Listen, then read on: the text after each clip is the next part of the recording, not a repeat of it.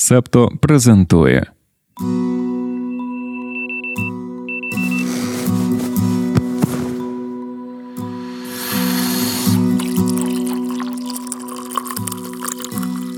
Понеділок, 23 жовтня 2023 року. Ранкове допіо. Випуск 185.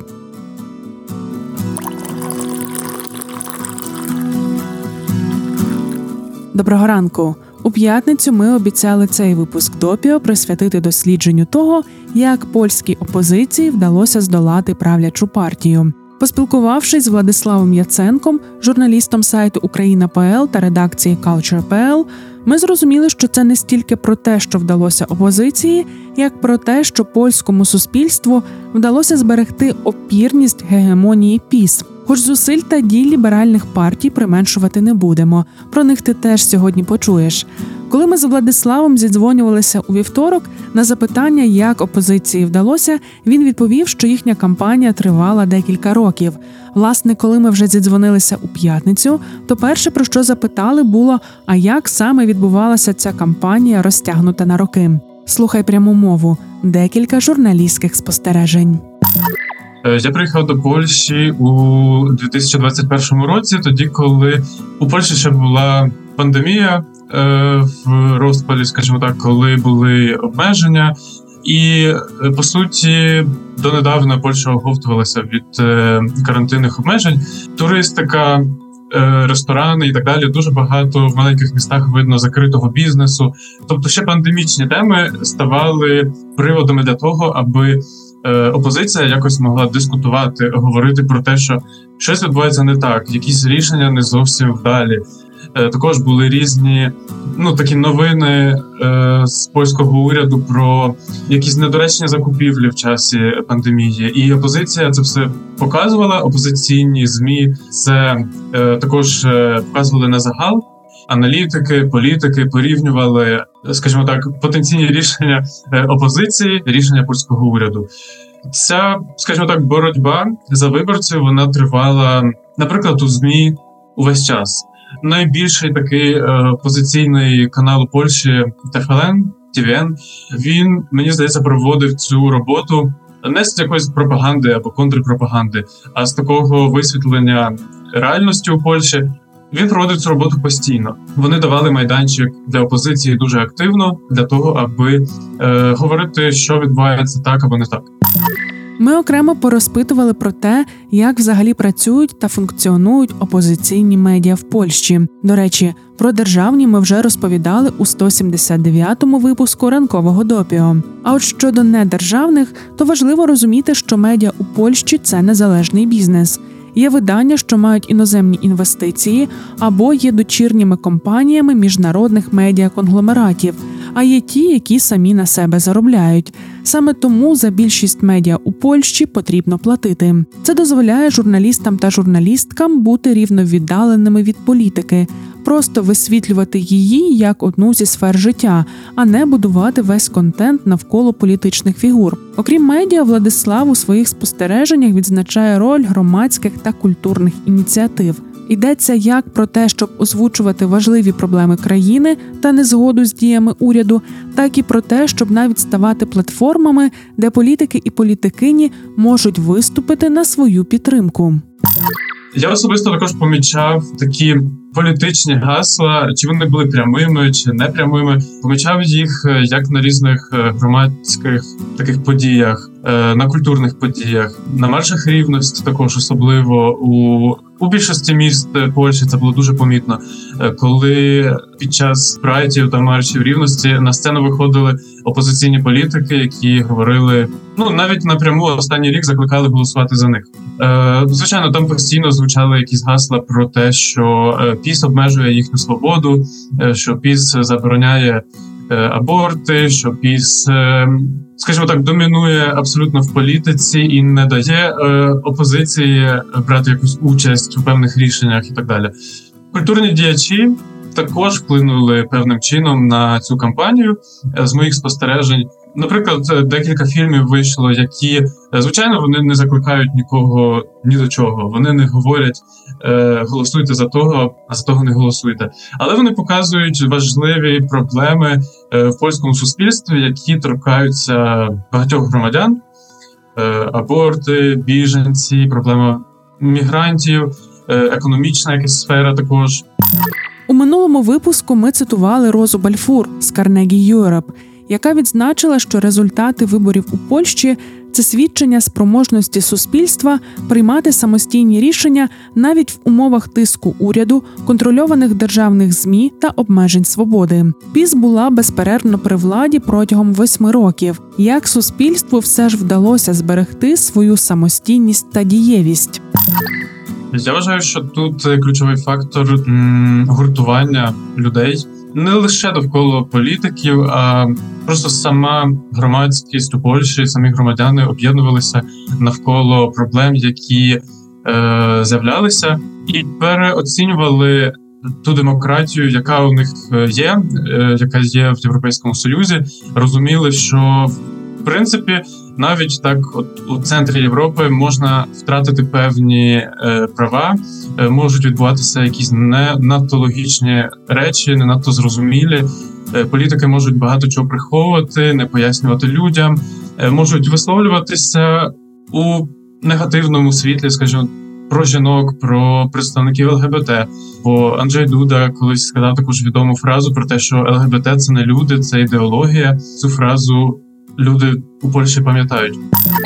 Якщо говорити вже не про передумови успіху опозиції, а про гостру фазу передвиборчої кампанії, то не можемо не згадати про «Марш мільйона сердець».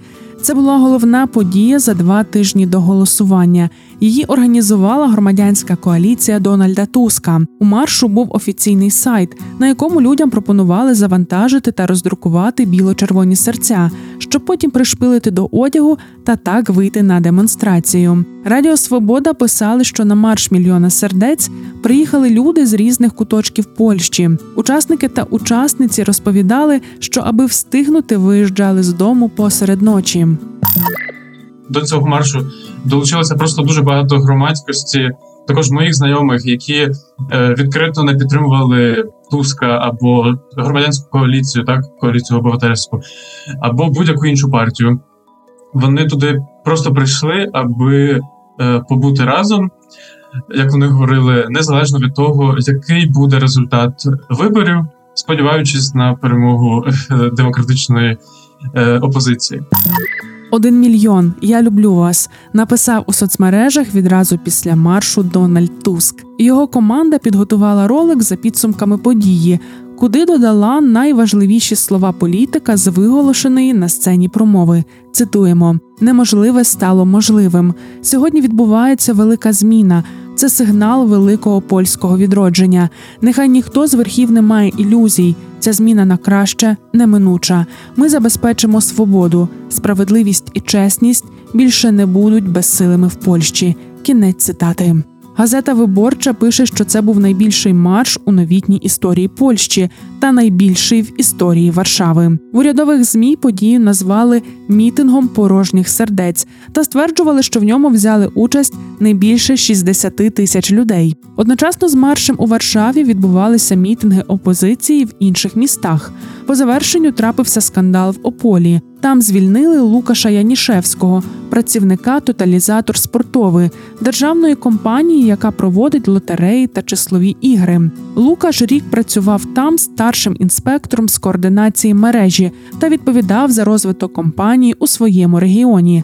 За словами чоловіка, його роботою в компанії були задоволені. Він отримував схвальні відгуки та премії. Потім взяв участь у мітингу опозиції, опублікувавши фотозвіти у соціальній мережі LinkedIn та підписавши його «Ми всім серцем об'єднуємося з Варшавою. Сьогодні я, як і багато інших, не зміг поїхати до столиці, тому ми створили чудову атмосферу в Ополі». Кінець цитати. Через тиждень Янішевському повідомили, що його звільняють. Чоловік каже, що LinkedIn дозволяє перевірити, хто бачив пост. Його публікацію з мітингу переглянули люди з вищого керівництва «Totalizer Sportowy», яких він раніше навіть не знав. Громадянська платформа та Дональд Туск – давні гравці польської політики, як і нові ліві, їхні колеги за опозицією. Нові ліві орієнтувалися здебільшого на жінок та молодь. Щодо молоді, то, власне, за 8 років рядування PiS цільова аудиторія лівих стала достатньо дорослою, щоб набути права голосу на виборах. Левіця була, мені здається, найближчою до молоді. Вони були всюди. Вони були на маршах рівності, вони були на різних молодіжних подіях також. Мені здається, що після дебат партія Левіця навіть організувала таку вечірку «Silence-диско». Це нетипово для політичних сил, і це просто виглядало цікаво. І молодь це все притягує, ну і перш за все їхні політичні пропозиції. Нові ліві отримали менше голосів, ніж їм прогнозували. Кажуть, незважаючи на цікаві рішення у передвиборчій кампанії та дуже сильний виступ на дебатах досвідченої і харизматичної Йоанни Шойрінг-Вільгус, їм бракувало системності та стратегічності в кампанії. Зокрема, відзначають, що дещо дивно виглядало, коли на марші «Мільйона сердець» про права жінок на сцені від лівих говорили здебільшого чоловіки. А от хто отримав більше голосів, ніж це прогнозували опитування, то це «Третя дорога». Їхній лідер Шимон Головня. Раніше він працював журналістом, ведучим телевізійних талант-шоу, займався благодійною діяльністю. Політичну кар'єру розпочав із кандидування на президентських виборах 2020 року, на яких посів 3 місце. У 2020-му політика початківця називали «Польським Зеленським». Йому подобалося таке порівняння. Цікавий факт. Під час президентської кампанії Hołownia виступав за поглиблення оборонної співпраці зі США та необхідність закупити винищувачі F-35.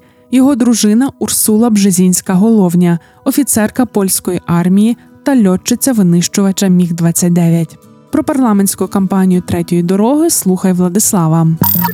В цій кампанії робота Шимона Hołowni, лідера «Третьої дороги», сподобалася мені найбільше. Вона була просто найбільш виваженою, якби його висловлювання. Це не були якісь агресивні висловлювання, це не були якісь постійно критичні. Скажімо так, часто політики опозиційні і PiS перекидали один на одного якісь звинувачення. Szymon Hołownia в цьому випадку займав позицію таку посередню. Здається, вони вважають себе центричною партією. Тобто вони не висловлюються надто за лівими і не висловлюються надто за правими. Ось, мені подобалися їхні пропозиції стосовно таких соціальних рішень також у Польщі. Наприклад, польська молодь дуже відчуває проблему з житлом. Дуже складно орендувати житло, бо воно постійно стає дорожчим, але й нерухомість є малодоступною. Купити її дійсно дуже і дуже складно. Це рішення – це підписати кредит до кінця свого життя майже. Це зараз дуже важка ситуація. І молодь просто віддає більшість своєї зарплати або половину зарплати на оренду житла. Або умови роботи також, які потребують удосконалення.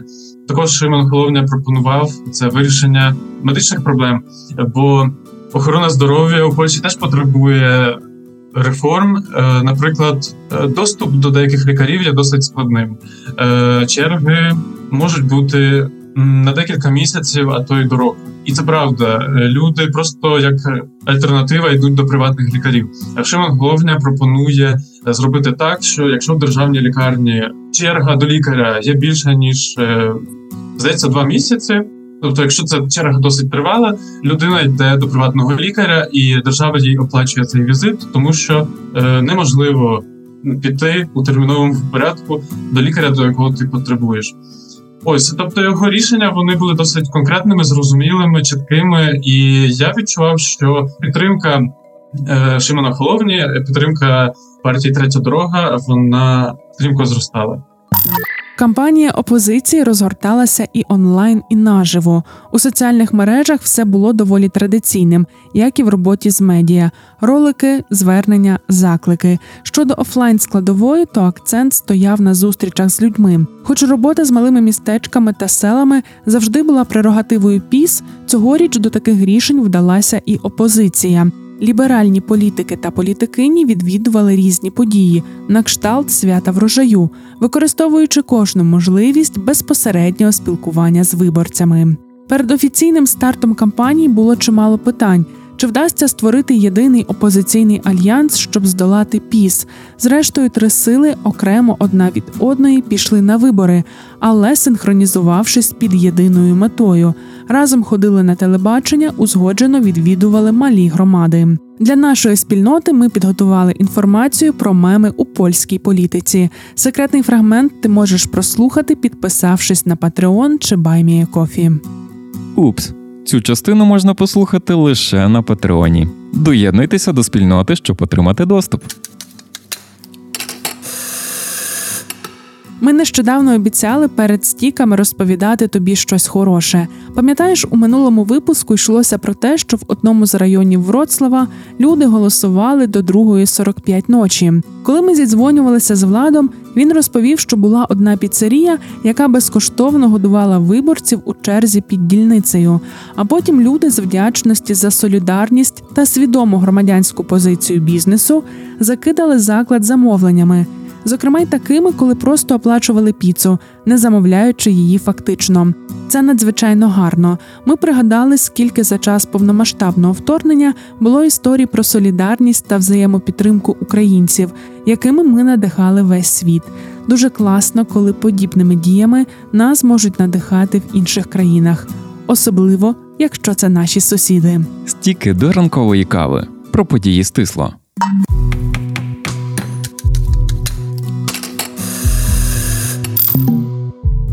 Поставки допомоги почали надходити в Газу з Єгипту через прикордонний пункт Рафах. 20 вантажівок везли воду, їжу та ліки, але допомоги потрібно значно більше.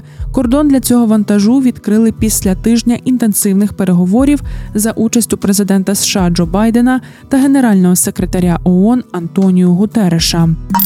Хамас звільнив 2 заручниць, захоплених під час нападу на Ізраїль 7 жовтня. Це мати і дочка Юдіт та Наталі Раанан, які, крім ізраїльського громадянства, мають також і американське.